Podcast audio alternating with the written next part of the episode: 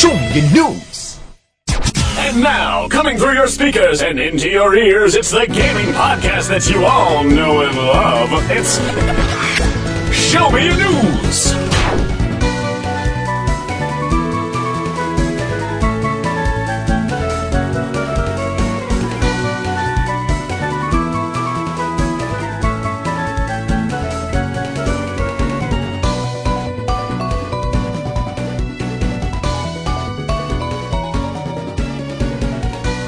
Hey, video game fans, and welcome to Show Me Your News. This is episode 61, and it shall go down in podcast history as the one where we had even more technical problems than usual. Some of you may remember in the past that we've had episodes that started a couple hours late because we were trying this technical thing here and there, but this kind of takes it to a whole new level.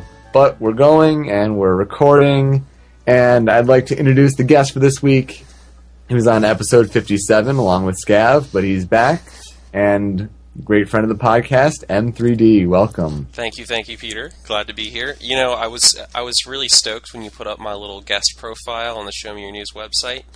Oh yeah. like, bam, I'm like an official like friend of the show or whatever. But I'm a little bit jealous that you and uh, Samurai Panda have those little uh, cartoon character icon guys. mm-hmm.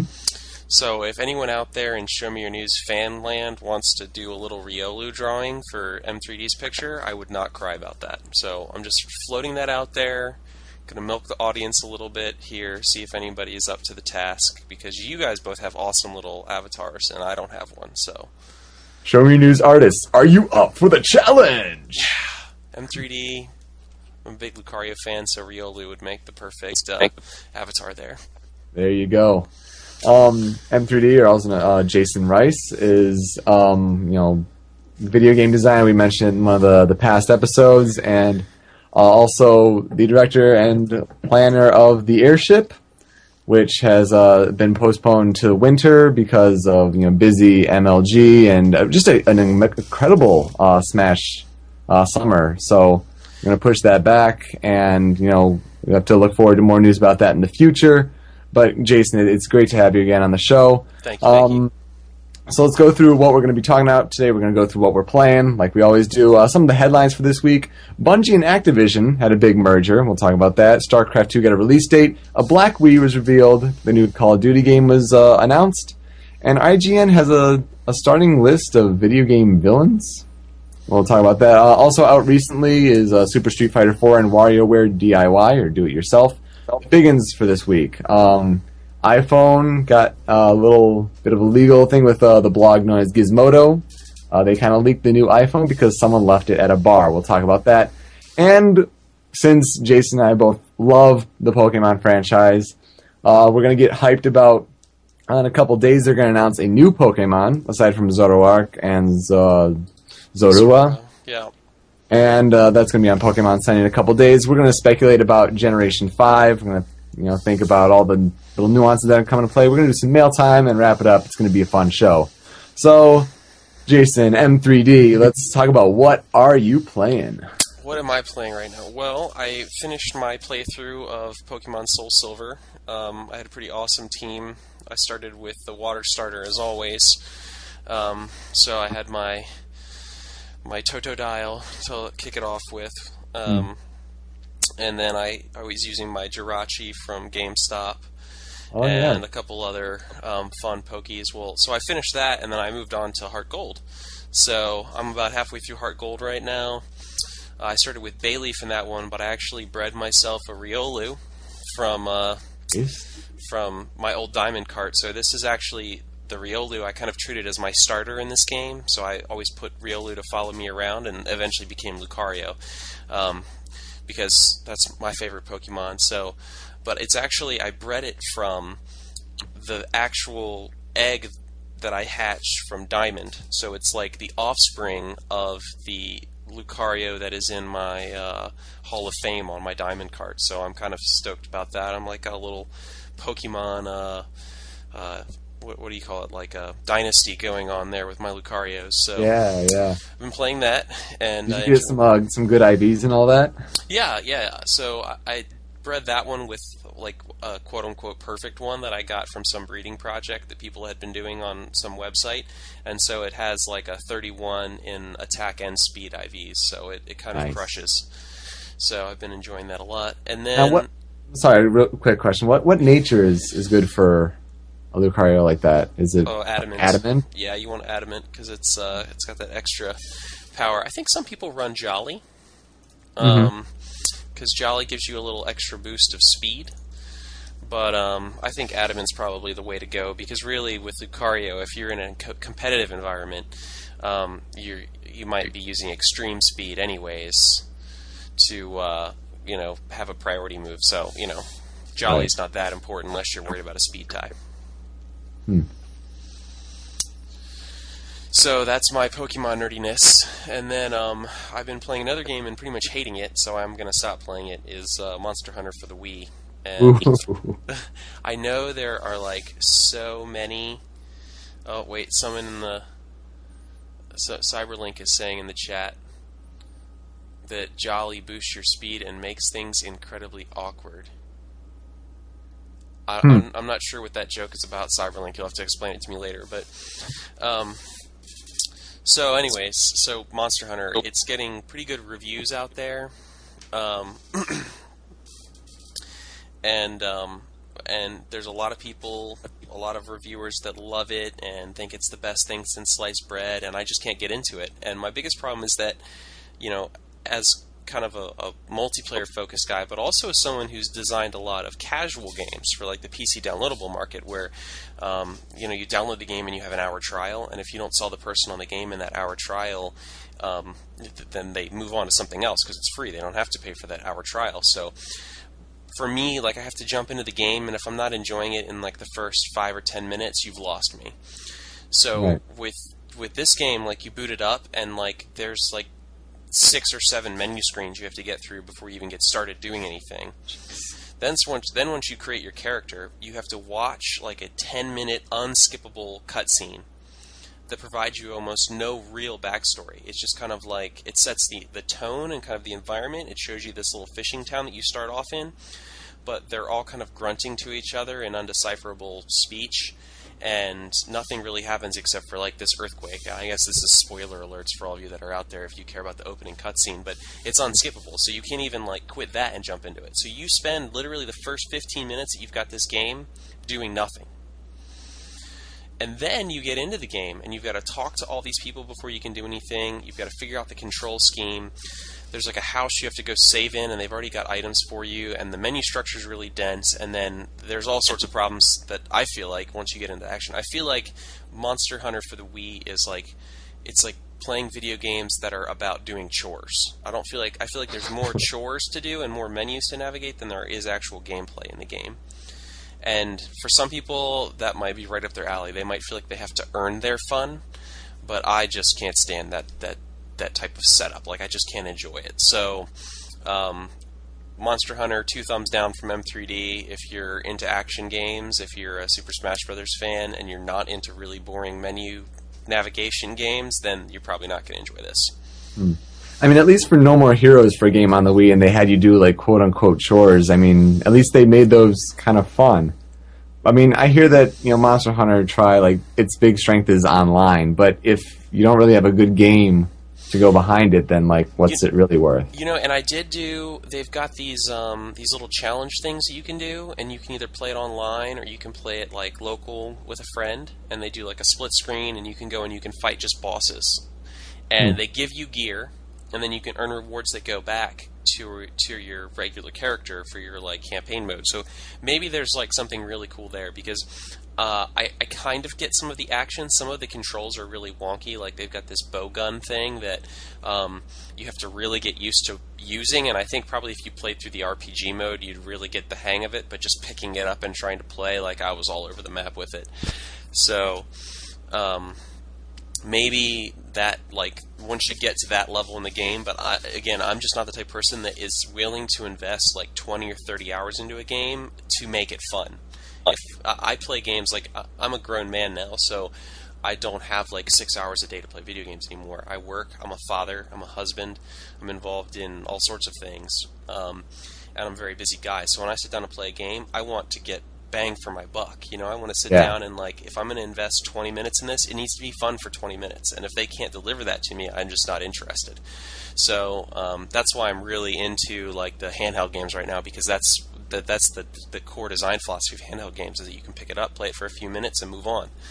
So I'm just even. Pokemon as an RPG totally works like that. Right, and you know what? I'm not a big RPG fan, but I love Pokemon because I can pick it up and I can just jam away right away. And there's, you know, if even if I just have five minutes and I want to play a little bit, I'm sitting on the bus or something, or I'm on a plane flying to go see a client, um, and I just want to screw around a little bit. I don't even have to play part of the story. I can just go run and kill something, or uh, get some berries or you know whatever. There's always something to engage me, and that's just not there in the Monster Hunter Wii. So maybe some people, it's the game for them, and it's uh, you know go go for it and play it and enjoy it. I'm not saying that you can't enjoy it if that's your style of game, but I'm just not into doing chores when I have time to have fun.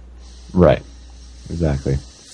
So I have been busy playing, you know, some Pokemon as well, and I've been playing a lot of different games, but there have been a couple that I wanted to touch on that, you know, kind of caught my interest. One of them is Red Steel 2 and know, came out a few weeks ago, and it says like, oh yeah, I'll, I'll get around to playing it, and I, I finally did. I'm probably most of the way through it, but it's it's really hard to tell with the story because like you're a guy who's the last member of the Kusagari clan, and there are these other clansmen like the Katakara clan. They're jackals, and there's a sheriff, and there's an old master, and there's a girl. Like the story, I think the story like they try to make it seem that you're assuming a lot, but they don't tell you a lot. It's very it's a very bizarre story in that sense. So like I don't even it felt like I was almost at the end, but I'm not really at the end. hmm So it's like when will this end?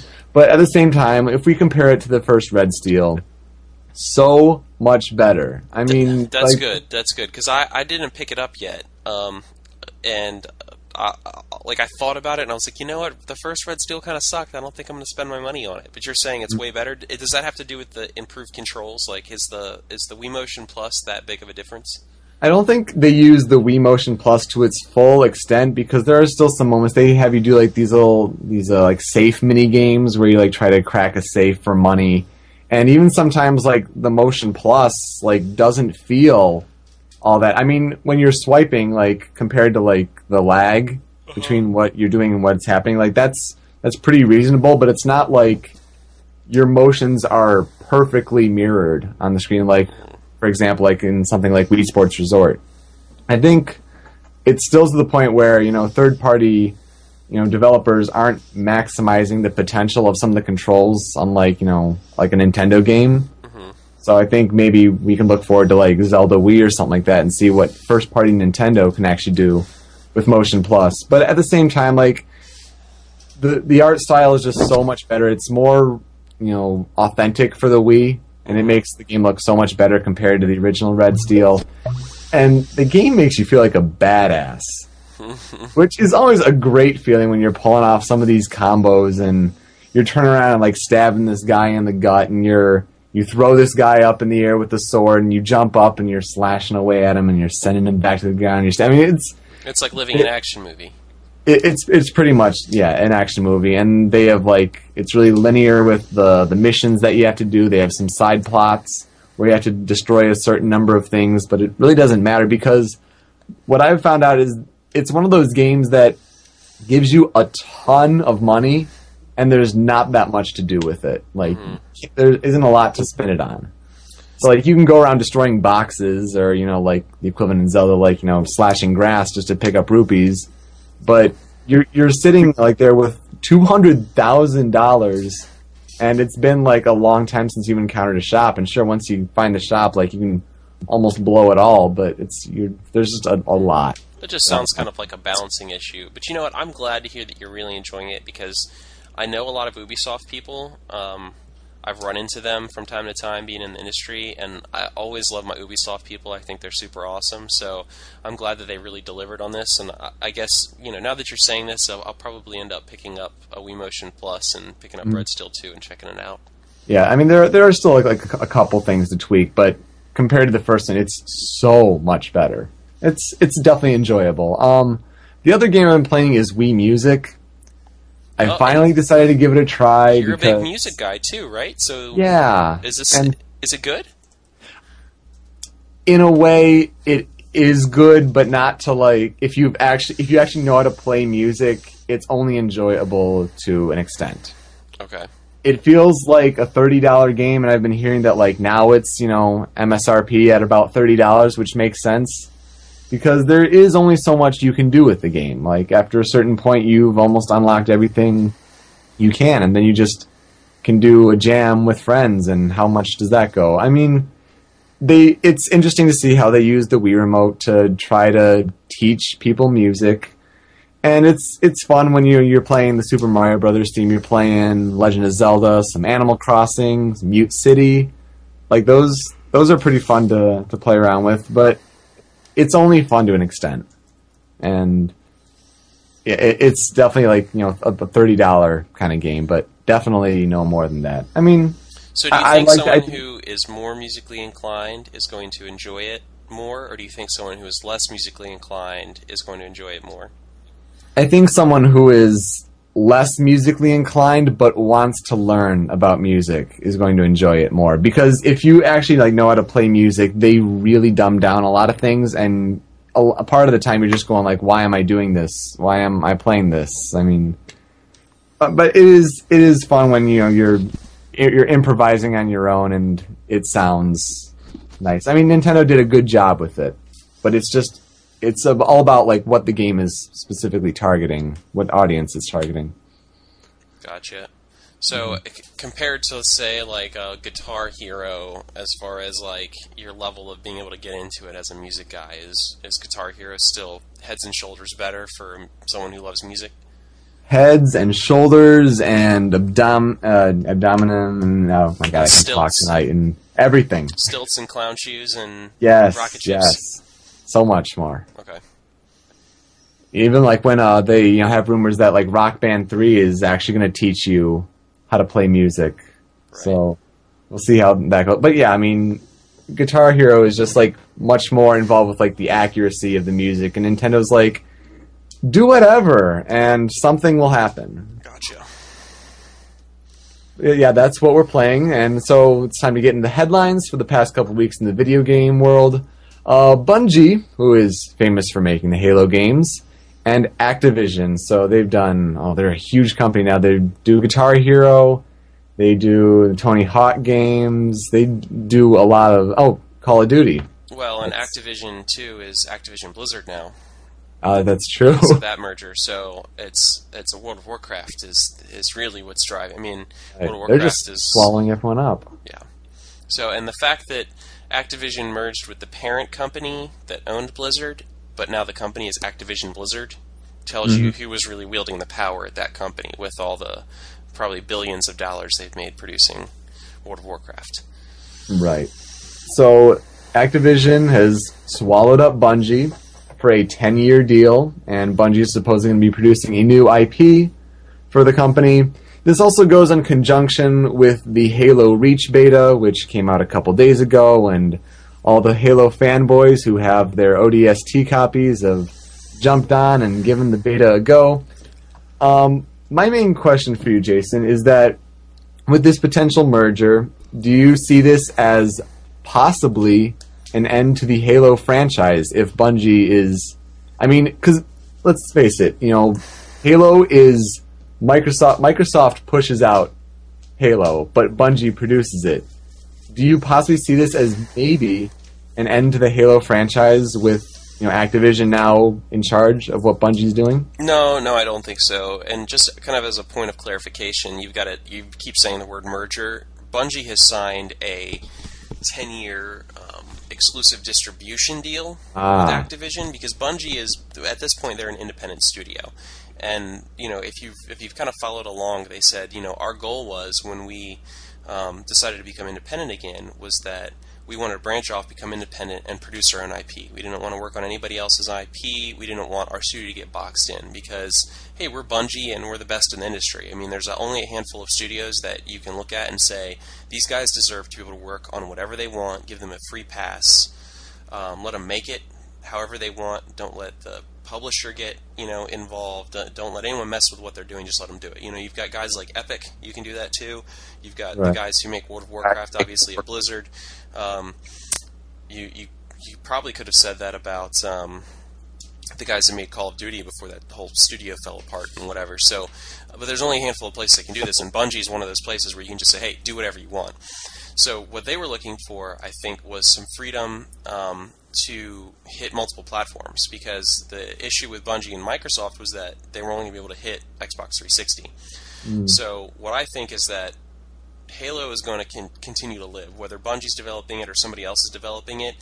Microsoft is going to keep milking that that franchise for all it's worth Right. as long as they can. So they'll do prequels and they'll do sequels and they'll do alternate universes and they'll do different genres and I mean we'll, we'll probably see lots more of Halo over the years. Um, but I, I think that Bungie's goal here is that they want to do something new, um, something original, something that they own, and their deal with Activision because Bungie's such a powerful company, they're able to work out a deal where they say, okay, well, look, we're going to just we're going to let you publish our games, which means that you know uh, either they'll make some type of financial investment in it, or they're just going to be the ones that like spend the money to print the discs and send it out everywhere. And the publisher is going to be responsible for distribution and marketing and that type of stuff. And Bungie's job is going to be to make the, the games. Bungie has probably got enough cash flow on hand that they can fund game a, a huge game themselves without Activision.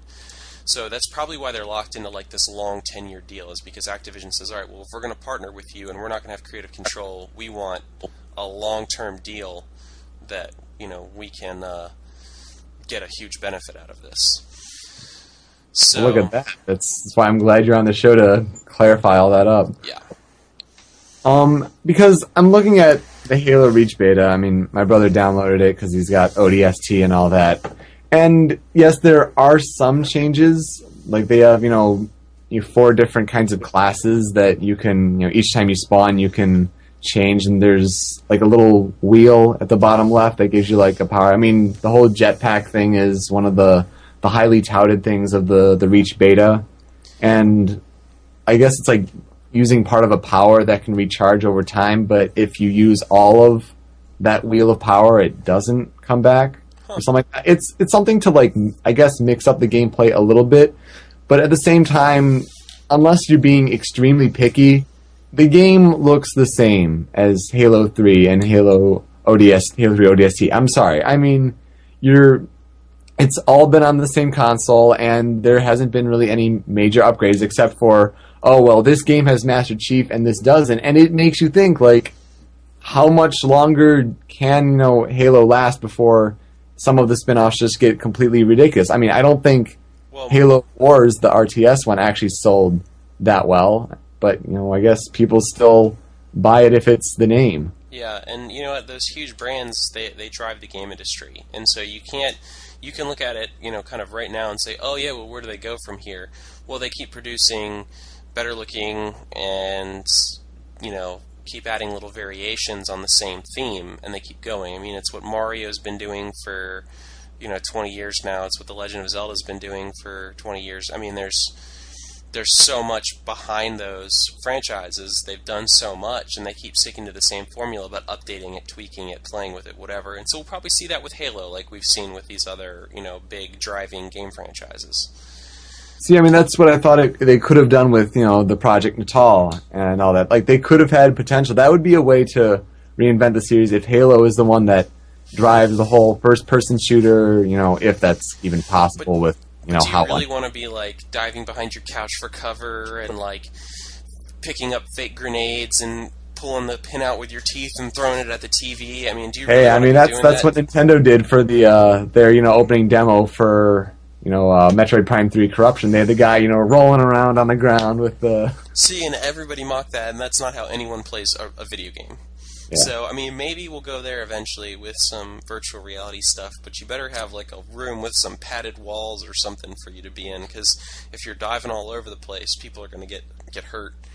So, um, it's just you know, I- I think really there there's there's some cool new things happening in gaming. I think Natal is cool. I think the Wii, you know, the Wii Motion stuff is cool and all that. But I think there's still going to be a core game market where you use a controller and you sit there and you entertain yourself rather than like get an exercise while you're playing a video game.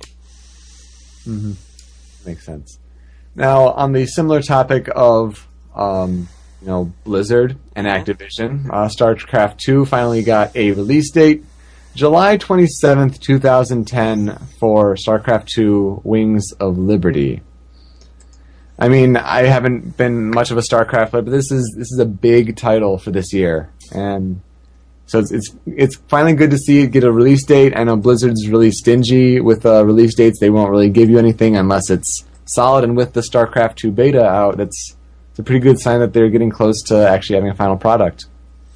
Yeah, absolutely. And you know, StarCraft is such a huge game, and you know, you look at what these guys talk about, and they say, "Look, what we want to make a game is a game that's impossible to master. We want like balance, we want depth, we want whatever." And so that type of thing takes time, and um, that's why these public betas are so awesome because you have the opportunity to collect so much data. Not only do you get feedback from the players, but on the back end, they're crunching numbers constantly. I mean, since they launched the beta, there's probably never been a period of time that the game has not been live on somebody's computer and being played.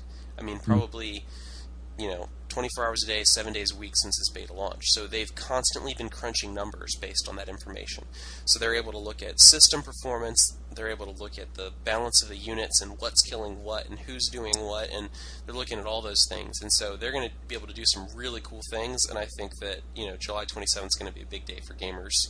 And actually, funny thing, um, I'm friends with uh, Ken Hoang, uh, aka Oh, yeah? Sephiroth Ken. Um, we you know we've known each other for years now because of pro gaming and whatever else, and we're friends on Facebook. So the other day he, uh, or I think just this morning, I saw he had posted. He said something like, "I hate Terrans," on his uh, thing, or Terrans pissed me off, or something like that. So Ken is like he, and his family are very into StarCraft. The, uh, his little brother, um, Manacloud. Actually, his older Yeah. brother, Manacloud. Everyone always assumes he's the, the little brother, but Ken's actually the younger brother. So his older brother, Manacloud, has been sending me messages and saying, "Okay, are you going to play this with us?" And I'm like, "Dude, I'm so bad at RTS games, but you know, maybe I'll give it a try. I'm at least going to pick it up because it's StarCraft 2, and I can get it for the Mac. So Oh, yeah. I'm I'm a happy camper. I'm going to sit down. I'm going to load it up on my MacBook Pro with my four gigs of RAM, and I'm going to rock it. Nice. I know the Buzzsaw is also a big player. He's apparently like the top that you can get or something. He's a, a big, you know, StarCraft player. But then again, he also did uh, a couple years in uh, in Korea. So and that's massive over there. Yeah, pretty obvious that you're going to get into it at least a little bit. Actually, did you hear all the news a couple weeks ago about the big cheating scandal over there? Oh no, I didn't. Oh, dude, it's like it's like national news over. They have they have not one but two television channels dedicated to pro gaming over there, mostly StarCraft oriented stuff.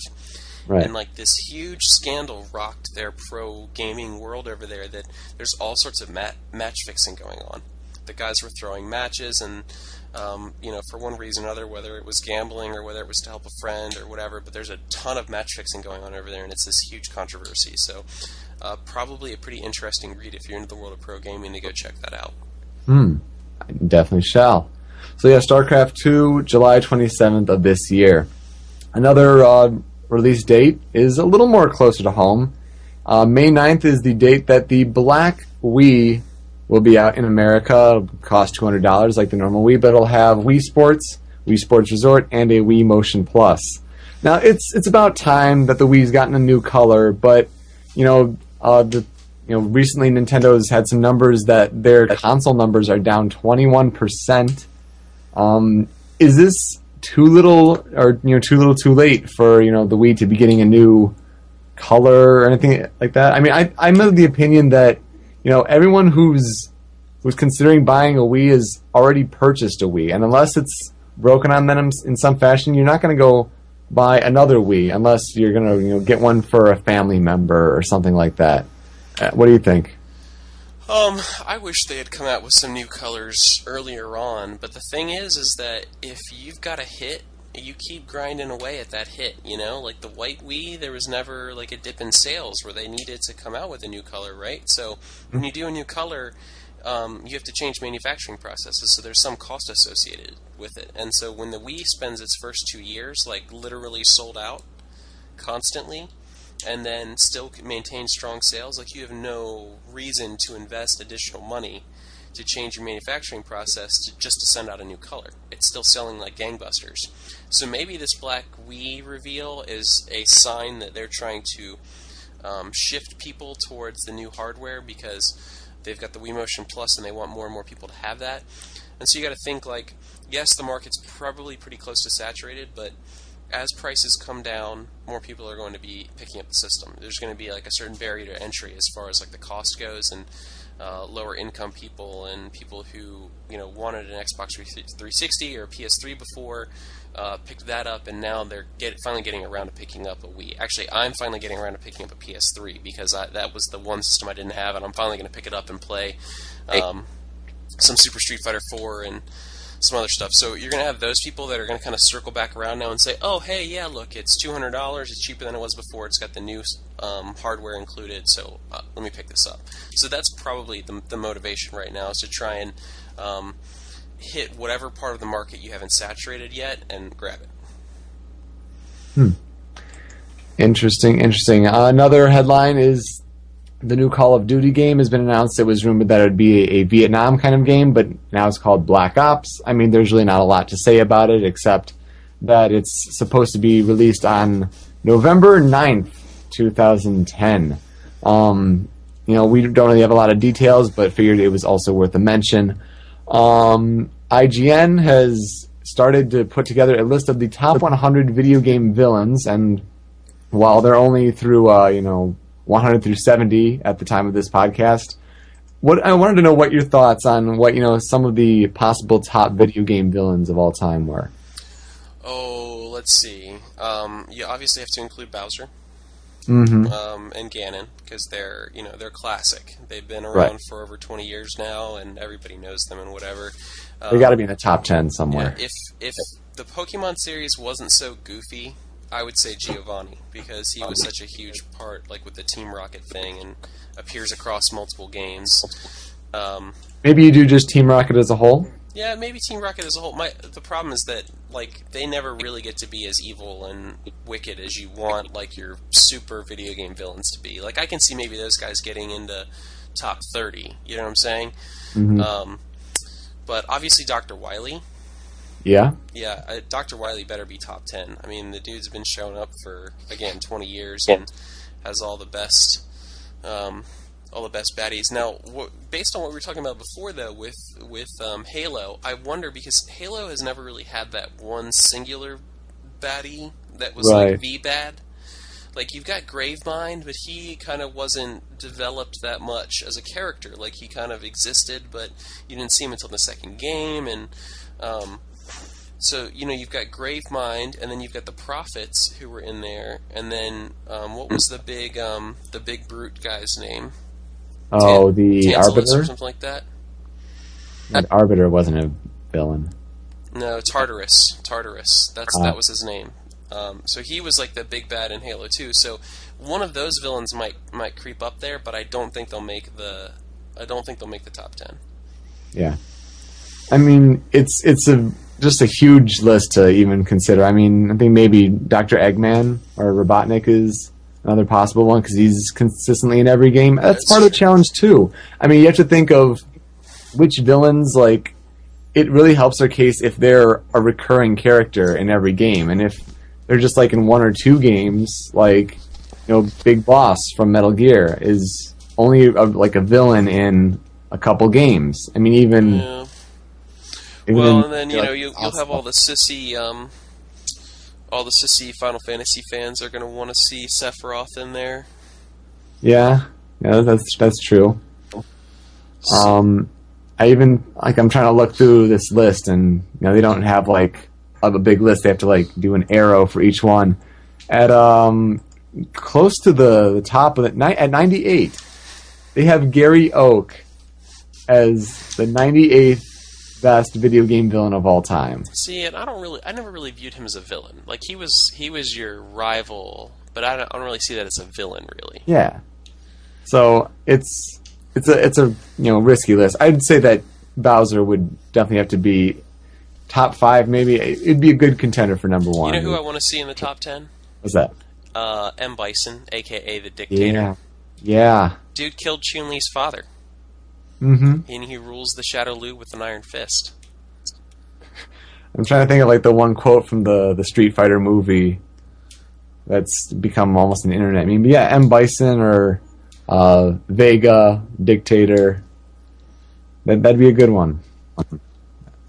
We'll have to see uh, when you know they haven't really said when the list will be completed, but you know keep an eye on that one. Speaking of Street Fighter, uh, Super Street Fighter 4 came out recently in the past couple weeks. I actually got my hands on a copy, and it's it, it's different because you know they have the the ten extra characters, and you don't have to go through the unlocking process. All of them are ready from the get go. And I wasn't like that hardcore enough into the first Street Fighter to like know all the differences. I know that you know Capcom took a lot of recommendations from the community and patched the game, and you know the game's getting solid reviews on that front. But um, I honestly just have not played it as much as I can have been doing Red Steel 2, oddly enough. Um, but no, that's looking like a really solid game. Um, you know, really great for the the Street Fighter community to to build off uh, their their competitive scene. Yeah, I already saw some uh, some kind of infinite with uh, Fei Long that's creeped up on the internet. So I'm sure the game's going to get dissected pretty fast, and people are going to know, you know, frame data and all that. So people should probably check out Shoryuken if they want to get serious about it, or um, you know, if you really, really have to, you could go check out the GameFAQs forums because they tend to find glitches and stuff pretty fast too. Yeah. Oh, they'll do the frame data like they do with every fighting game. Uh, of course, in uh, June they've got the the tournament uh, mode, which will be a free downloadable content sort of thing, and it'll be interesting to see how they actually handle, you know, four four or eight player tournament matches with you know spectating the matches, which is something that you know Smash Brothers Brawl could have done. Mhm. They had a better online setup, so it'll be interesting to see that be implemented. Uh, the other game that came out recently is WarioWare DIY, which is the game I I want to say that Sakurai is uh, was helping to work on. You know, get Huh. that brawl tie in there. But probably you can- tripping then. Yeah. Um, you know, click the, the person's feet to make them trip. Um, but you basically make your own uh, WarioWare games, and um, you don't really take advantage of any of the other DS's uh, you know capabilities, except it's only touching. So none of like no no scrubbing or anything like that. It's just touching where you can make. I guess I I guess it speaks to like the wannabe game developer in each of us. And it, it, it, it takes like a lot of effort to make something, and if you can actually make something legit in there, well, props to you. It kind of taps into that whole like Mario Paint thing, Yeah. where it's like, can you create something cool here? Mm-hmm. So I know Kotaku had like a contest where you could like make you know a, a DIY game that you know sort of referenced them, and this one guy did a a sort of thing where you had like a, an RPG sort of style where a couple enemies appeared, like a knight and a, a ghost sort of thing, and then you had to like pick an attack or like a magic spell and a certain type of attack or a certain type of magic spell to beat them. hmm They get like as the time would you know tick down, like the game would tell you what it's weak to, but you just have to like you know be really fast on the the touch. It's very interesting what you can do, especially when you can like create your own art in the game, set the whole timing and the whole points. It's I mean, if you're going to spend that much time on a handheld game, it's it's like that whole thing you were talking about before. You just like would sit down and be able to, you know, to play it. But that seems like it would take way, way, way, way more time than most of us actually have on hand. Yeah, but you know, people invest. I mean, how long does it take to get all the way through the content in like Pokemon? Like Heart Gold, I think I probably got 80 hours in, or um, Soul Silver, I probably got 80 hours in. So you know, if you can put 80 hours in Pokemon, you can, you know, probably create some pretty incredible things in WarioWare. I guess it's all a matter of like how you spend your time. Sure. But no, like the game's getting decent reviews. I mean, so if that sounds like your thing and you're more into the WarioWare games, definitely check that one out for the Nintendo DS. So let's get into the the biggins for this week, the big topics. So Biggins. yeah, That kind of reminds me of Kevin from uh, from The Office. Sounds like some the Biggins. kind of, kind of, yeah. Um, so the blog known as Gizmodo came across what they claimed to be Apple's next iPhone. They said they found it in a bar, and apparently one of Apple's employees left it there. So instead of you know returning it, which would have been you know the the safe thing to do, they decided to take pictures of it, you know, di- dissect all the specs, put it up online, and now they're in some legal trouble. Uh, I want to know what, what your take on the whole the whole story was.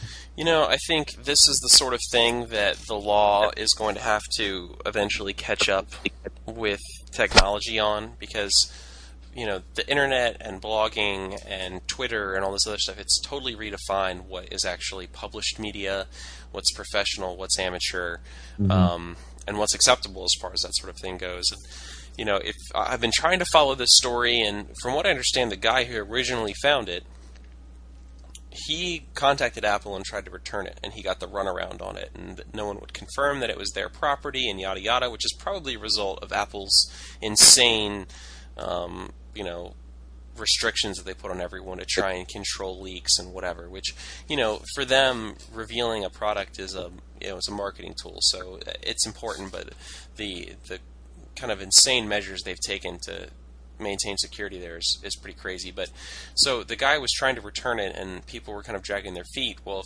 Gizmodo got you know got got a sniff of this, and they said, "Hey, you know, we'll, we'll pay you to take it off your hands." So they take it, they you know take all the photos like you were saying, and then eventually they return they got, it returned to Apple. So now the question is, well, since Gizmodo returned it to Apple, um, did they break the law since they you know went ahead and returned it? But because they stopped and they took pictures of it, does that break the law?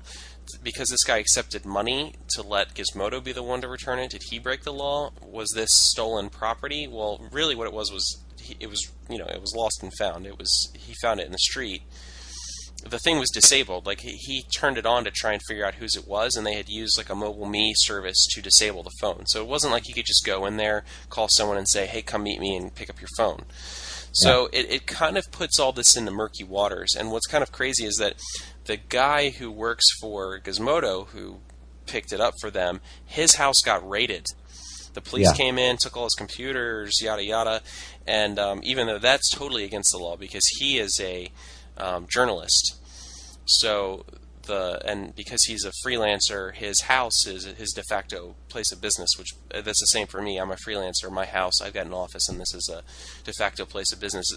So as a journalist, they can't come in and take his stuff, and so the police broke the law by doing that. And so there's this whole like, I don't know. I, I feel like that there's we're in murky legal waters, and Apple is getting a lot of things done because they've got a lot of money. And that's just kind of the way it goes. You know, it's like these big companies that sue little companies, and it's not because that they're right, but because they know that they can tie you up in court long enough that you'll run out of money and you can't fight them anymore. So that's kind of how I feel like things are going right now. Like it doesn't matter whether Apple's right or wrong or Gizmodo's right or wrong or whatever is Apple's gonna at least make this painful for everyone so that the next time something like this happens, no one thinks about doing that. Right. I mean, I think the main like legal thing about it is that supposedly, uh, you know, reading the Kotaku article here says later revealed by Gawker Media, the parent company of both Gizmodo and Kotaku, that five thousand dollars was paid for the iPhone. If property, so it's basically you can't sell stolen goods. So I guess they're claiming this as a stolen good, even though it was kind of abandoned supposedly.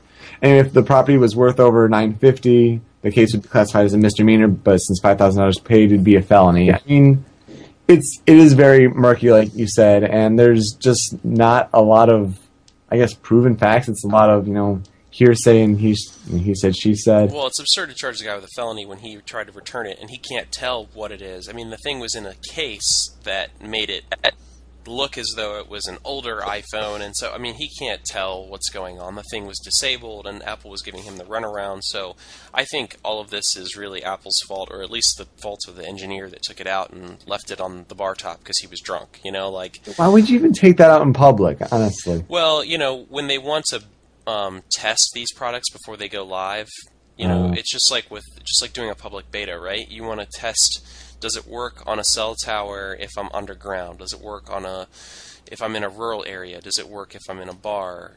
How does it sound? How does the data work if I'm in a crowded place? You know, um, there's different data loads depending on where you are. So they're going to send some of these out into the wild, and it happens all the time. Prototypes get out into the wild all the time. It's just pretty rare that they get lost. Hmm. I mean, it's the difference between that and a public beta. I mean, if it's public, people know of its existence, and you know, Apple's was trying to keep it under wraps. They still have their press conference sometime in June where they're going to be announcing it officially. Like, surprise! This is what we had planned to announce. I mean, the uh, the device supposedly what's new is there's a front-facing video chat camera. There's a improved back camera camera flash, micro SIM, better display. Supposedly, I've been reading that it's going to support 720p, which isn't bad. Nice. Uh, a secondary mic for noise cancellation, split buttons for the volume, and the power mute and volume buttons are all metallic, and other little things like you know some aesthetic changes. Um, it's it's a new iPhone, and just like the iPad, you know, Apple's gonna try to tell them that it's you know the greatest thing ever. That you need to spend all this money on it, and it's a question of is it all worth it in the end? Yeah, that's kind of the beauty of what's made Apple so huge is they convince you to give them several hundred dollars once a year for incrementally better pieces of hardware. Have you gotten your iPad yet? No, no, I, am holding off. I've got some projects that are going to come up. I'm going to need it for for the business, so I'm just going to buy it through my business rather than buy a personal one. Um. And then I can write it off for tax purposes and whatnot. So I'll wait until the contracts come up, and uh, then I'll go pick one up. And plus, the, I, I seriously, you know, there are certain things that I'm willing to wait in line for and whatnot, but that's just, you know, first generation hardware is usually buggy and there's problems and whatever else. So I'm just going to take my time on this one. Mm-hmm. That makes sense. Um, so that's the the whole thing with the iPhone that's going around right now. It's it's a mess. Just like the uh, the other big legal thing going on is the uh, the uh, Infinity Ward and Activision. I think there's been like a half a billion dollar uh, lawsuit that's been that's pending right now, and you have people from Infinity Ward just leaving. That it looks like that you know company's about to just break apart. Well, Infinity Ward has is going to be fundamentally shut down. I mean, they might keep the facility, they might bring in new people, but it, you know, it's essentially Infinity Ward is dead, and this new Respawn Entertainment, a lot of those guys that are leaving Infinity Ward are going over there because, you know, when a publisher screws with a studio, and you know, I, am not saying that the the guys at the studio were completely blameless, but when you mess with a studio that makes billions of dollars for you, you have to, you know, you have to play ball. You have to pay people what they should get paid, and you have to expect that if you don't treat them right, they're going to go someplace else, even to a competitor, even to your main competitor, and make them billions of dollars. Mm-hmm. So, and you know, I've worked on both sides of the fence as a publisher, producer, and you know, as a producer and designer for a studio, and so I've seen how it works. And when you're the publisher, you always think that the developers are idiots, and when you're the developer, you think the publisher's an idiot. So, I mean, it's always there's always some conflict. Hmm. So I'm not saying anyone's blameless, but being a game developer myself, I tend to side with the uh, guys that started the studio and made billions of dollars for Activision. Right, right. So let's get into the Pokemon talk. Yes, I know it's. Pokemon. I know you're looking so. You're so much forward to it. Um, so we mentioned briefly at the beginning of the show that on May 9th for the Pokemon Sunday show that is ever so popular in Japan, they're going to announce a new Pokemon from Generation 5, and not Zorua or Zoroark. Yeah, All right, just off the top of your head, off the top of your head, what type do you think it'll be, just for posterity's sake? Um, I'm gonna go with they're gonna reveal the Fire Starter. Really? You think they're going to go with starter? Yeah, I think they're gonna start revealing starters. Interesting. Um, I'm, I'm going to just go a normal type. And I know it sounds boring, but what they usually seem to do for past generations is that they give like a couple Pokemon that really don't have any correlation to like starters or even legendaries. I mean, if we look back to Generation 2, what you had Ampharos, you had Snubbull, Marill, were like the even like Hoothoot, and then I guess they did throw Ho a little bit in there, but they, those were some of like the The early the reveals. promotional Yeah, and then uh, Generation Three. uh, You did have Blaziken. They did have Blaziken in the anime. You had Kecleon, um, and Manaphy. I think was also another one. Yeah, I mean, I, I think they're just going to go out in with like a normal that's not all that important. that's that's definitely a possibility. I'm just, you know, I'm hoping we get something cool. Yeah, I mean because those those two uh, Zorua and Zoroark are they they were pretty awesome. Not gonna lie. I was kind of hoping that they would be dark fighting and not just pure dark. That'd be an interesting blend. I'm a, I'm a little disappointed that it's not dark fighting, but um, you know, maybe there's going to be some other cool mixes out there, so we'll see what happens.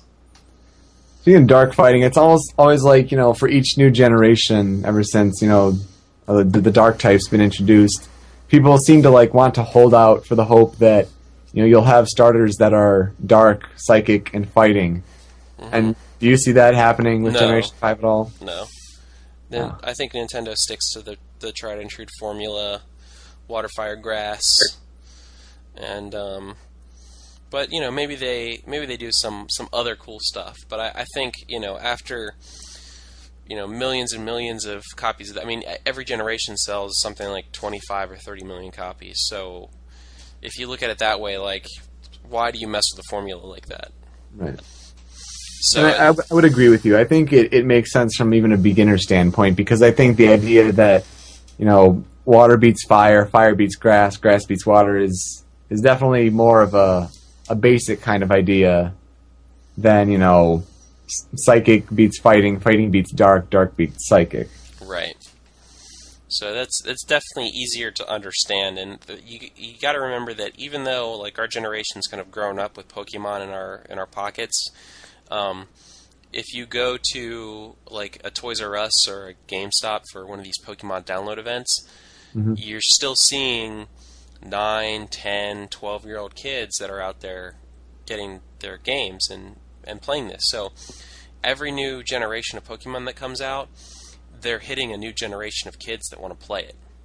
Right. So, you know, trying to introduce them outright with with the dark psychic whatever um, that's more confusing to that younger generation than the simple fire water grass Mm-hmm. so, So so but you know i'm hoping we get something really cool but you're right. It might it might just be like this generation's pachirisu or something like that. Right. I mean, I would like to you know see the uh, the return of like in Generation Four, where all the starters, when you hit their top evolution, that they have a secondary type, that would be cool. So you could get some definitely some interesting blends in there. Um, yeah because the monotype ones kind of stunk yeah. like the genera- let's let's be honest here generation 2 heart gold soul silver the worst starters overall Mm-hmm. Yeah, I would So, agree. That's that. You know, it's unfortunate, but that's just the reality of it. Um, probably, probably best as far as competitive play goes is the most the, the most recent one, and you know it's I hard to agree. judge them against all, all others, but um, you've got Empoleon and Infernape that are both like solid, like what they call OU overused contenders. Um, and then Torterra is a, an underused. It's the next tier down. So um, when you look at some of the other ones, not so hot. Right, right. Um, so like trying to think of like some of the the interesting blends you could do because yeah, I mean in Generation Three you had Blaziken as a fire fighting, which was interesting because that's what Infernape ended up being. Um, you had Swampert, which was a water ground, and Sceptile was just grass. But um, let's see, what would go with a grass type for a possible uh, final evolution for Generation Five? Uh, you just want me See? to kind of speculate off the top. Yeah, of my head? yeah. Um, A steel would be interesting. A, a grass steel. grass steel might be cool. Um, I would lean towards maybe. Uh, I don't know. That grass is a tough one to mix. You know, what Yeah. they've done grass ground and they've done grass poison, and then they've done pure grass Big twice. grass. Right, right. No. So, and they just did grass flying with Shaymin. Mm-hmm. So maybe um, maybe grass rock, maybe something that's like. I mean, again, that goes back to kind of the Torterra, where they're trying to go with something like kind of bulky, but the same thing with what you said, the grass steel. Like that, that seems to me like it'd be something bulky and tough um, that wouldn't get cut through real easily. The problem with grass steel, though, is uh, fire would ruin you. Oh, that's fire true. is a very common fighting type. Yeah, they probably won't do that then. That's that's a good point. Here's an interesting question: Will they finally have a pure flying Pokemon No. in this generation? They will not have a pure flying Pokemon because of Roost. Because if you learn Roost, then on the turn you you learn you use Roost, you learn you lose your flying typing. So if you don't Oh. have flying normal, then you become a untyped Pokemon when you use Roost. I didn't know it had that ability. Yeah, because what happens is when you use Roost, it's like you're landing because you have Right. to land to Roost, so you're healing up, but you're also making yourself vulnerable to ground attacks. You lose your immunity to, to ground based attacks. So that's why some people, if they think they're going to catch uh, someone like Zapdos switching out, or they, they, they think they're going to catch them roosting while you're switching out, instead they're going to Earthquake and try and catch you on a turn that you roost to Earthquake and kill you. Um, That's that's interesting because I mean, there's if you think about it, like, there's never been just a pure flying type, even in the earlier games, where they didn't have Roost as a move. yeah. Okay, so so Peter, let me ask you. Okay. Um, fire. What are what are they going to pair fire with this time? Are we going to see firefighting again, or what are what are we going to see?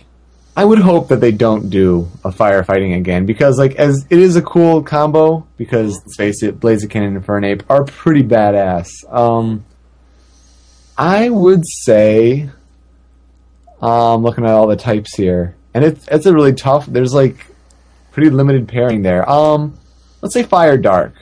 Fi you know what I was going to say? Fire Dark is a pretty good um, a pretty good idea because they're doing kind of the black and white thing. Like you might see some of these other like psychic or whatever. Like maybe we'll see Grass Dragon, Fire Dark, Mm-hmm. uh, Water Psychic. Maybe we'll see something like that since this is like the black and white game. Um, There'll be kind of some darker stuff, some cool stuff. Mm-hmm. Okay. Uh, and as for as for water, let's see, water, water and ice is too basic. That work that well. That's right up my alley, though. I'd love a. a I I know you would. water and dragon would be pretty ballsy, or even a water and ghost. Hmm. Water dragon would would uh, reduce the dragon's weakness to ice, make them pretty pretty tough. You'd That's have true. to talk about a a um, a pretty defensive typing right there. That thing would would with with would withstand quite a bit. Speaking of typing, for for like a maybe bold prediction, do you think Generation Five will they add another type Um, to uh, the, the seventeen that they already have? the fanboy in me wants to say yes that they're going to add a light type or a Mm-hmm. star type. one Yeah, of, one of those two. Um, but the the designer in me says probably not. They don't need to. do you think the it's- balance is already pretty good with what they have There's, already? There's pretty. I mean, there's some things that could probably change. I mean, if you look at the types and what gets used, bug generally kind of sucks. Um, Yep. Some people will carry bug moves because they're good for um, they're good for taking out psychics Mm-hmm. um, or darks.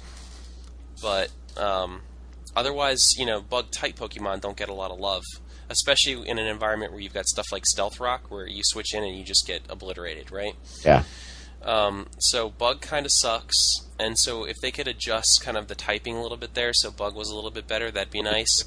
Um, grass generally doesn't do that hot in like standard competitive play, um, so grass could maybe get a boost out of something. And then poison is, I mean, poison is virtually useless. I mean, the good thing for poison is that you can lay down toxic spikes, you can absorb toxic spikes, but psych- poison as like a uh, as a defensive type is okay, but as an attacking type, it just does nothing for you. So I'd like to see those three get some kind of boost. So maybe adding light type in would give them an opportunity to do that. Like maybe poison would be super effective against light. yeah. So then um, you'd start to see some more of that emerge, but they don't really need to. So the fanboy in me is hoping, hoping, hoping we see either a light or a star type pop up, especially light because, like for me, always any like kind of RPG style game I play, I always play water, ice, or light slash holy type characters. So always like a paladin or something like that. I always use a water starter. So um, I would love to see that. I would definitely do like a light themed team if they introduce that, but um, I, I don't think that it's necessary. So we may or may not see it.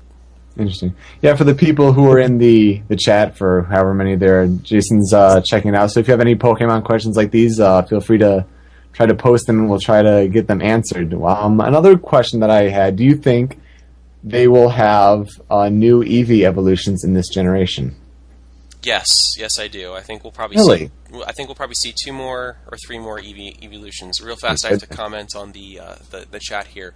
People are saying that my assessment of bug sucking says that Scizor and Heracross disagree with me.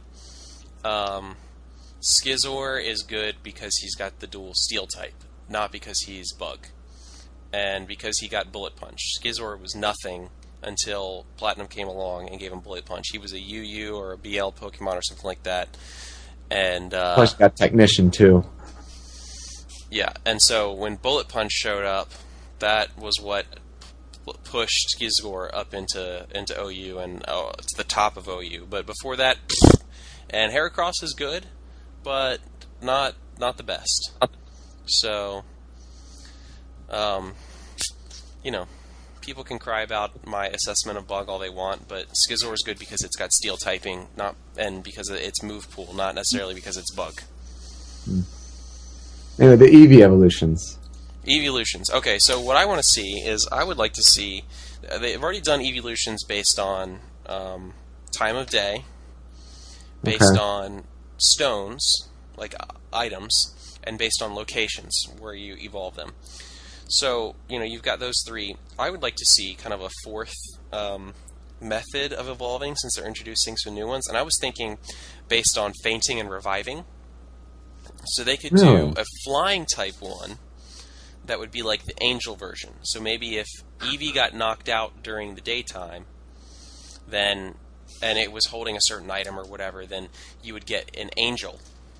And if it was knocked out during the nighttime, maybe if it was holding a certain item, then it would get it kind of doing like the um, like how you get the difference between uh, what's the the little bug that's only got one HP. I always Uh, Shedinja. Shedinja, right? So kind of based on knocking out. So you could, if it got knocked out at nighttime, you could get a ghost type. So maybe you'd have like Angelion for the angel one, which would be a flying type guy, and uh, Spectrion for the ghost type one. So that's that's my idea for uh, for new uh, evolutions. Um, That would even work if you had the uh, the light type added to have Angelion, whatever be the type. See, I'm, I'm going to say that I don't think uh, there'll be new uh, evolutions, and like more just a, a re- uh, for a pattern sake. Mhm. You had you know Generation One, and then Generation Two had Espeon and Umbreon.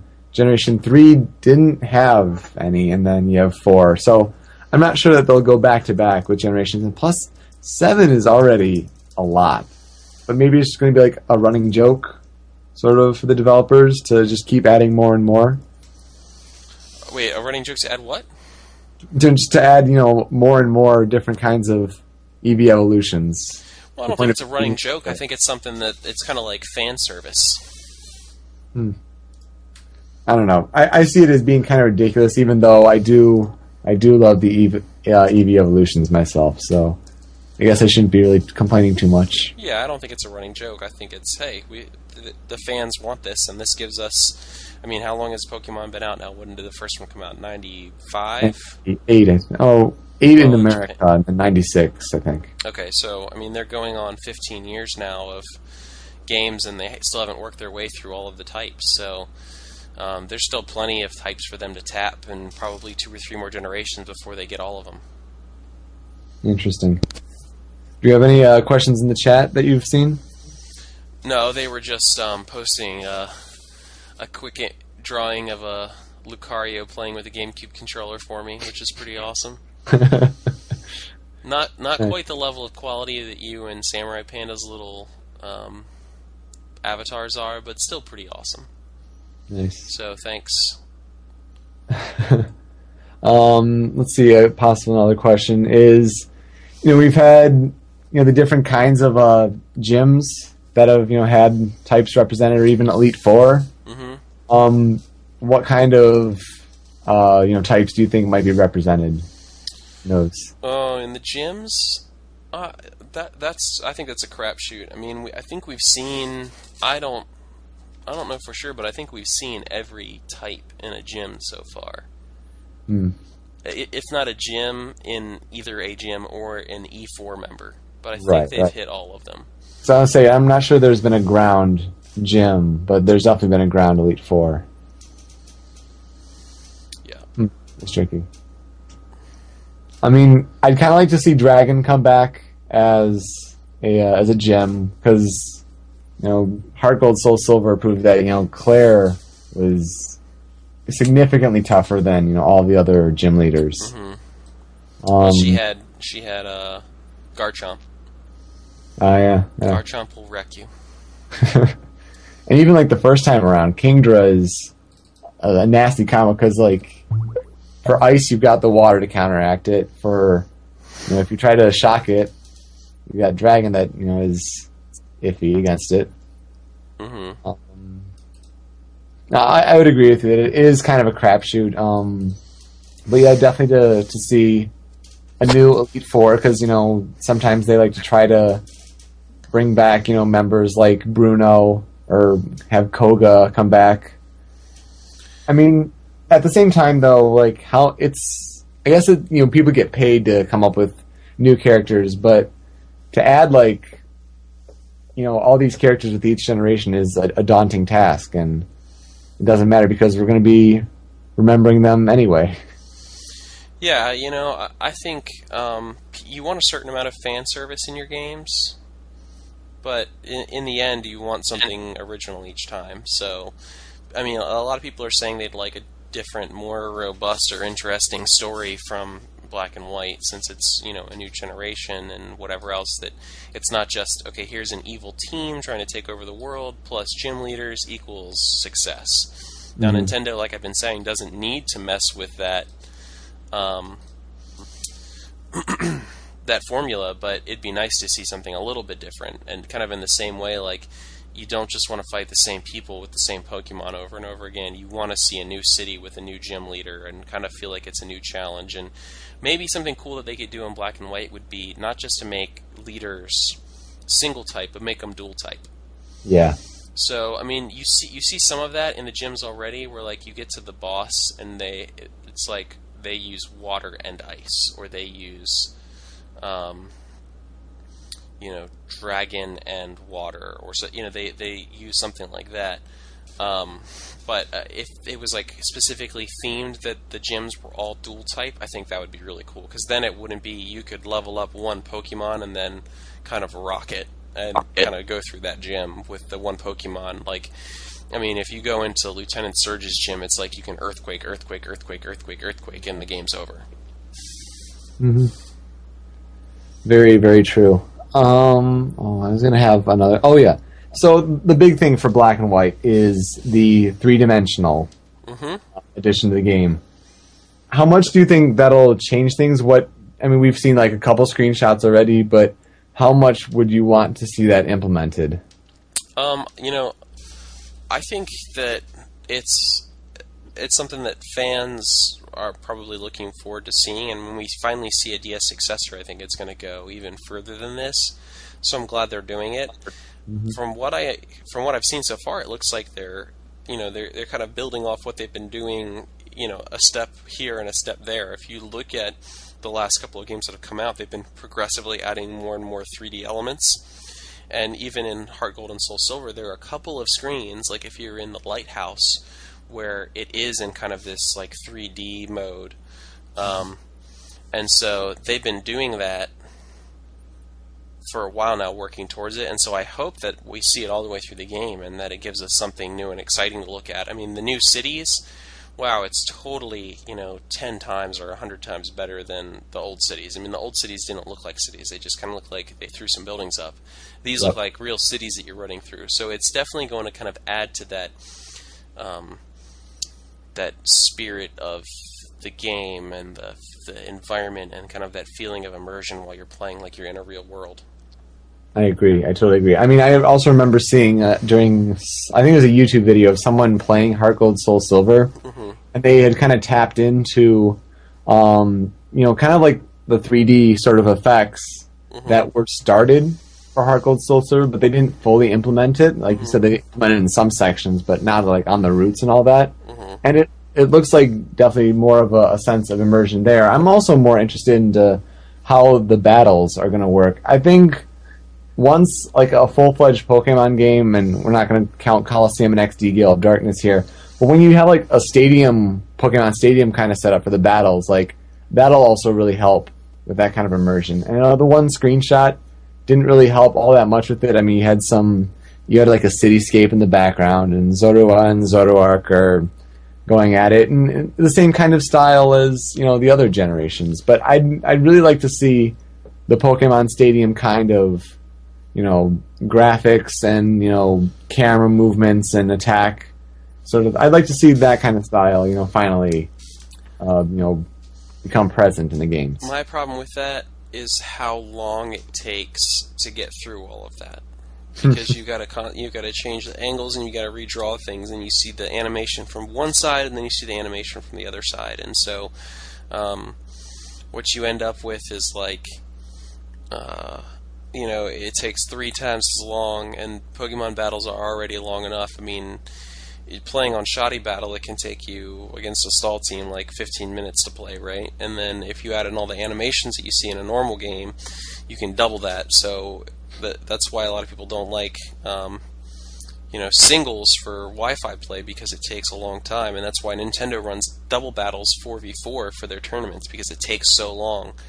So Yeah. you know, if you add in all that other, all the cinematics and all the redrawing the game has to do and whatnot, plus, oh lord, I- I'll be okay with them doing this, like the Colosseum style stuff, as long as they don't bring that annoying announcer's voice back in. Just hearing him say the same broken phrases over and over again drives drove me nuts.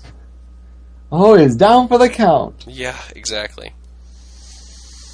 Mm-hmm. So So, do you want to get into some mail time questions, or do you have any other sort of Gen Gen Five speculation that you want to get into? no, I think I'm good. I think um, we'll probably have plenty to talk about in future podcasts as they reveal things and whatnot. So Absolutely, um, we're definitely in the beginning stages. So, the more information that comes out, the more we'll definitely have to talk about. And I did see, actually, I did see in the chat that people were asking, what about random Wi Fi battles? Yes, of course, I want random Wi Fi battles. Yes, Oh, please. yeah. That'd be awesome. That I, I would probably play my DS twice as much if I had that. I would actually make competitive teams on my um, cartridge rather than just playing on Shoddy and playing the RPG on my cart. That would be amazing. I think everybody in the world except for Nintendo wants that to happen. So maybe if we can convince Nintendo not to be scared of the internet, we'll be good to go. Maybe they they'll just like mute voice chat, so you don't actually have to like communicate with the person. Probably so. Yeah. Anyway, let's get into the mail time questions. Mailbag time. We just got a letter. We just got a letter. We just got a letter. We just got a letter. Wonder who it's from. The first question comes from the Dobaga. It's a Pokemon themed question to go along with the theme. If you were a gym leader, what type would you use? What town would you be in? And off the top of your head, what would your ideal team be? Wow, off the top of my head, what would my ideal team be? All right, I'm going to let you go first, Peter. Put you on the spot. Oh, oh, wow, okay. Um, if what type would I use? Um, I think I'd primarily be an electric type. okay, I but can at see the same time- you. I mean, I'd like to to kind of mix it up and not be solely uh, electric. Um, what town would I be in? I've always I've always liked Goldenrod City. I don't know why. It's you know just the the big sort of metropolis, and it's it's a weird thing for a gym leader to say, but the music you can't beat it. Yeah. Um, now it's it's tough for the question because, like, primarily, are we? If I pick electric, are we saying like only you can only pick electric types? Because that's it's pretty tough to do in Well- this. So I think that depends on how you want to interpret being a gym leader, because some of the gym leaders do use different uh, do use different types. hmm. Um, You know. I mean, I definitely have Raichu. hmm Um, I would probably have an Electivire. hmm Um, say uh, a, a Dusk Noir, hmm a Jolteon. Um, this is the tough part off the top of the head. Um, let's see. A do do do. Oh, I just had it in my mind and I lost it. I'm at four. A Luxray, and another one that's not an electric. Uh, an Altaria. Okay.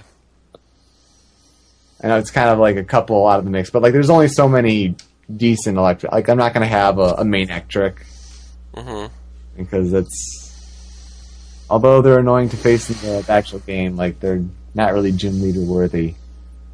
Right. Now I, I know what type you'd be, but you know let's, let's let's get it out there. What would you be? Um, I, I would probably lean towards an ice type with a Mm-hmm. water secondary. That would that would probably be my my gym. I actually, if you look at at M3D's profile on uh, Smashboards right now, I've got Pryce as my avatar, and my custom title says the teacher of Winter's heart, heart teacher of Winter's harshness.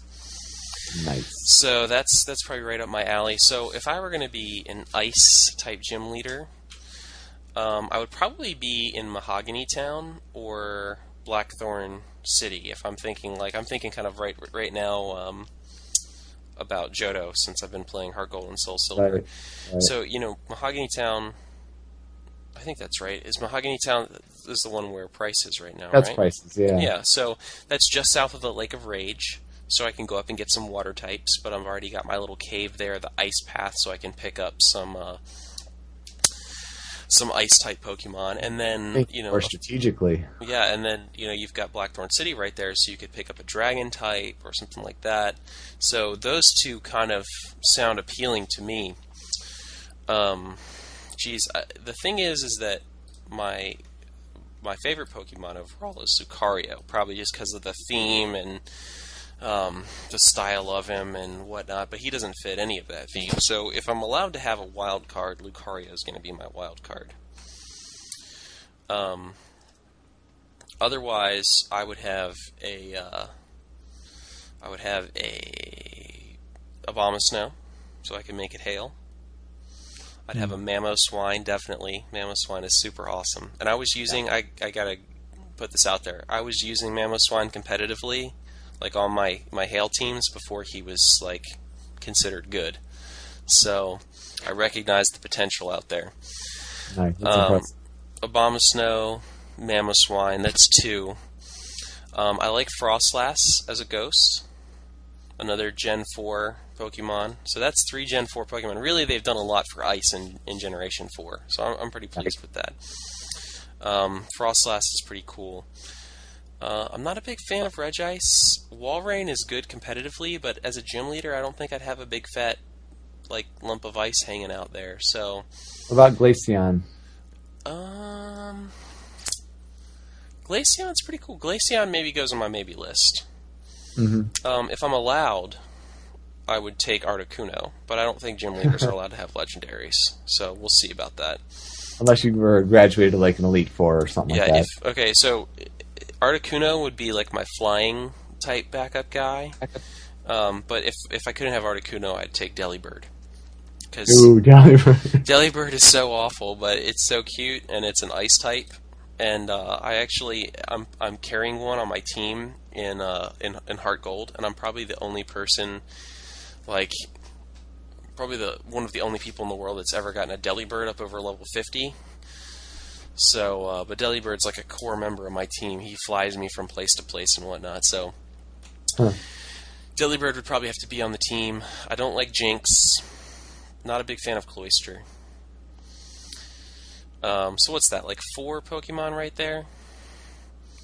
I think maybe, so. Maybe five if I count Lucario, and then I'd have to pick a water type to go on the team, which is a tough call because I like a lot of water types. They're you know they are up there. I might have an Empoleon, or I, I, I actually with the starters I usually like the second evolution better than the first or the third. So maybe a Prinplup. Like- A Prinplup would go on my team maybe, or um, Swampert or Wartortle's my favorite of the original starters. So you know, kind of take your pick from that mix right there. Those are a bunch of my my favorites from the ice and water type. Hmm. So Very, very interesting. very random answer to that question. I don't think I answered it properly, but you know, we're the hosts. They're the question askers, so I can answer it how I want. Right. I mean, I wish I could do like an an evolution team, but like that's not like picking a type and all that. I'm actually trying to make uh, an Eevee, you know, evolution team in uh, my Soul fun. Silver. That's that's pretty awesome. So what are you gonna do about flying places though? Um, Just gonna box like a flyer anytime you need somebody? yeah. Because that means if you get like stranded out someplace and you're low on health or whatever, you know, you do one of those treks through a freaking cave. Or well, I guess with a cave you can use a escape rope, but I was thinking more for like a competitive team though. So ah, okay, even though it wouldn't do that well, it'd just be kind of cool to have. gotcha. Yeah. I feel you. Next question from Psycho Wing X9. If you could apply the Super Smash Bros. cast to one other genre, what would it be? Um, I think the obvious answer here is some type of action RPG. Kind of like in the vein of Kingdom Hearts, where you could go from Nintendo World to Nintendo World and collect things and solve puzzles and beat up enemies. And so, in one level, you could be shooting Metroids, in another level, you could be stomping Goombas, in a third one, you could be sword fighting with Ganon. That would make the most sense. I'm gonna go out on a limb here, and I don't know why this just like came to me, but we're gonna say a sports game. And do you ever play Mario Strikers Charged? I did, I loved that game. It's such a good game, and I think it'd be interesting to try to, you know, get some of the uh, the less known characters from all the different franchises in as like some of the support characters. You'd have all of them as the different captains. You have the different themed stages. hmm I don't, it'd, it'd be a different take on it, but I, I really miss playing uh, Mario Strikers Charged, and I gotta dig that out sometime. So, But uh, would Samus make a really good goalie with her grappling beam? there you go. You got it, got it all planned and all that. Um, but yeah, I think some sort of sports game would be an interesting uh, That's a pretty cool idea. diversion path to take. Maybe the Mushroom Kingdom needs its own sports game, like uh, like Quidditch, There you go. like a like a Mushroom Kingdom Quidditch, like some magical game that they play in the Mushroom Kingdom that we don't know here. But hopefully, it makes more sense than Quidditch because Quidditch makes no freaking sense. Hopefully, it involves having the toads be the ball. Because I don't know, I'd, I'd find that. I don't know. We've had the idea on the podcast before for, or I think Gimpy Fish had the idea for a a Mario RTS game where you'd have like uh, have what the Koopas and Toads and different kinds of uh, races like that. All right, It'd be it'd have, it'd have potential. yeah, it has potential. I don't think Uh, Nintendo would do it right, sadly. Yeah, yeah. Unfortunately, If you look at, I mean, their attempt at um, their attempt at an RTS is the Battalion Wars games for the Wii. oh yeah, Uh, Battalion Wars Two was it was all right, but it, it wasn't great. B And, Wii. uh, yeah, especially with the um, the multiplayer was just not just wasn't there. I tried playing the multiplayer stuff online, and that was back during the days when we were, you know, testing some things out for the old Wi-Fi Wars website where we were doing versus mode stuff. and Oh, It just it didn't didn't blow me away. So I I I think it would be cool to see, but um, I just don't know that Nintendo would do it right. So Speaking of Wi-Fi wars, I still have that video somewhere that we had recorded for. I think was it a podcast, uh, like the Warriors, or whatever. yeah, we were doing a Warriors podcast. Yeah, and it was me, you, and Scav, and we did brawl Wi-Fi match. I've still got that video somewhere. Nice. And I came across that, and it's like, ah ha ha, good times. Um, let's see. The last question comes from Tony Th. Uh, Super Mario Galaxy 2's release date is upon us. It's May 23rd. It's coming up pretty quickly. And uh, Nintendo has assured us the game is going to have an orchestrated soundtrack. Galaxy's first soundtrack was very much critically acclaimed, acclaimed and uh, big name titles seem to be having orchestras in them more and more lately. I'm a personally a fan of music with live people playing real instruments. Do you think the use of an orchestra should be an almost mandatory step for games moving forward to the future, providing that they have the budget and it fits the style of the game, of course? I think that as you know, someone that you know enjoys music as well, I would like to see it as well. But there are a lot of games that it wouldn't fit the style. I think what works so well with Mario Galaxy is that it was such an epic title. You're going out in space and you're trying like new things with the the planetary physics, and it has that grand sense of scale that the orchestra would work perfectly, especially when you're talking about a lot of tunes that you know some people already know, and it would work well with remixing and all that. Um, I think that's one of the biggest disappointments we had on Show Me News with the game was with uh, Super Smash Bros. Brawl was that the soundtrack wasn't orchestrated instead of you know different remixes and even some originals of the classic songs. I think that's a game that it would have worked really well. But some games, just like a lot of games, wouldn't you know fit the style. So assuming those limitations, I would like to say that yes, you know, a lot of games should go for like the real you know kind of music and not just something that's churned out of a, a MIDI engine or something like that. Yeah, I think that the qualifying statement at the end here, like barring that they have the budget and if it's the style of the game, um, it kind of answers the question for you. Like, if the style of the game says that orchestrated's best suited for it, and you've got the budget to do it, then yes, I think you should do it. Because if it is the best suited thing to do it, then yes, you should do it. Um, so uh, I I don't think that it's necessary to make a good game, but I think it's part of the total package. And you know, people wanted to get into this discussion recently about our games art is video you know our, our video games art. And i think that orchestrated music is one of those things you can tap in there and you can point to and say hey look we've got all this beautiful music. Uh, maybe video games aren't just art maybe they're a compilation of art. And so this is one of those things that makes it awesome. But at the same time you look at a game like mega man where they build the music in midi and some of the most memorable music of the last like 30 years, if you're a video game fan, was MIDI music. So if you do it right, you do it right. I think the most important thing is quality, not necessarily the uh, the method. That's a very very good point.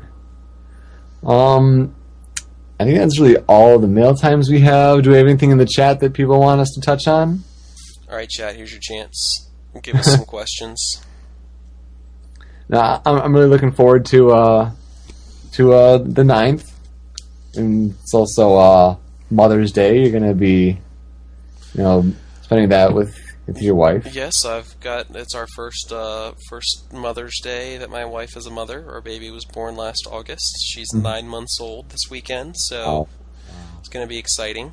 Um, and then about a month from now, you're going to have your first Father's Day. I know that's pretty exciting too. Hopefully, I get some some some kind of cool present from my my daughter. and we'll see uh, if a uh-huh. ten year old can go can go sh- or a ten month old can go shopping for daddy, but we'll see. Okay, so you might have uh, have a little help there. So the chat is asking what our favorite evolutions are. My, my favorite is is Flareon. Flareon. Flareon's pretty awesome. Um, Mine, you know, it's a tough call between Vaporeon and Glaceon. But uh, I'm gonna have to go with Vaporeon because Vaporeon's more useful. I agree. Yeah, I mean, I have a, a Vaporeon in like my current competitive team right now because yeah, Vaporeon is more useful. But I don't know. It's got like the fins and the little crown-looking thing, and yeah, it's kind of cool.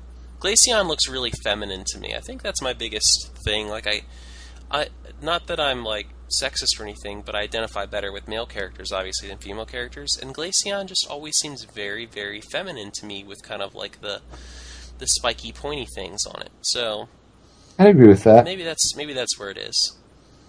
I so I used to I used to draw a little Pokemon comic as a kid, and along with Raichu, Flareon was one of those that was in my starting party there. Uh, I see. So did you beat Giovanni? Didn't get that far. Mm. Oh well, I also had like a, a golem and Oh gosh, it's been so long that I can't even remember. Mm.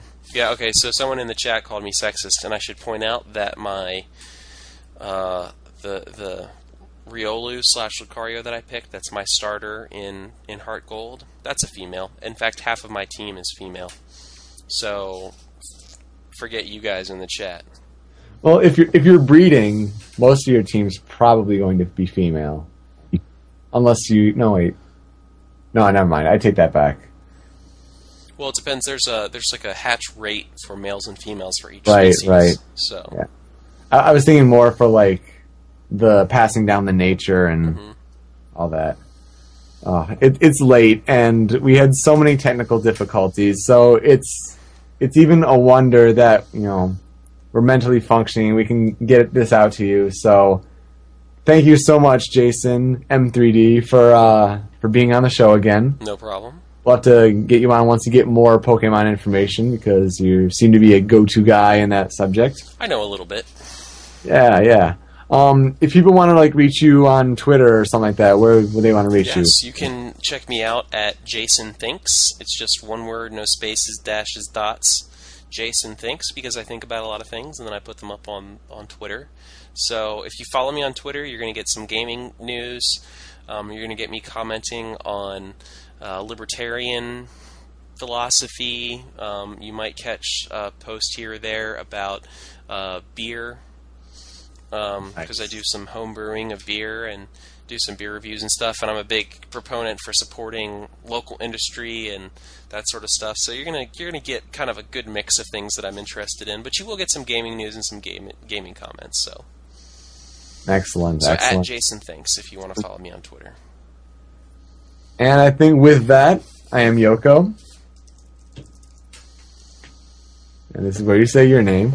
Oh, and I'm Jason, aka M3D. Thanks for listening. Thanks. Yeah, thank you. And we are out.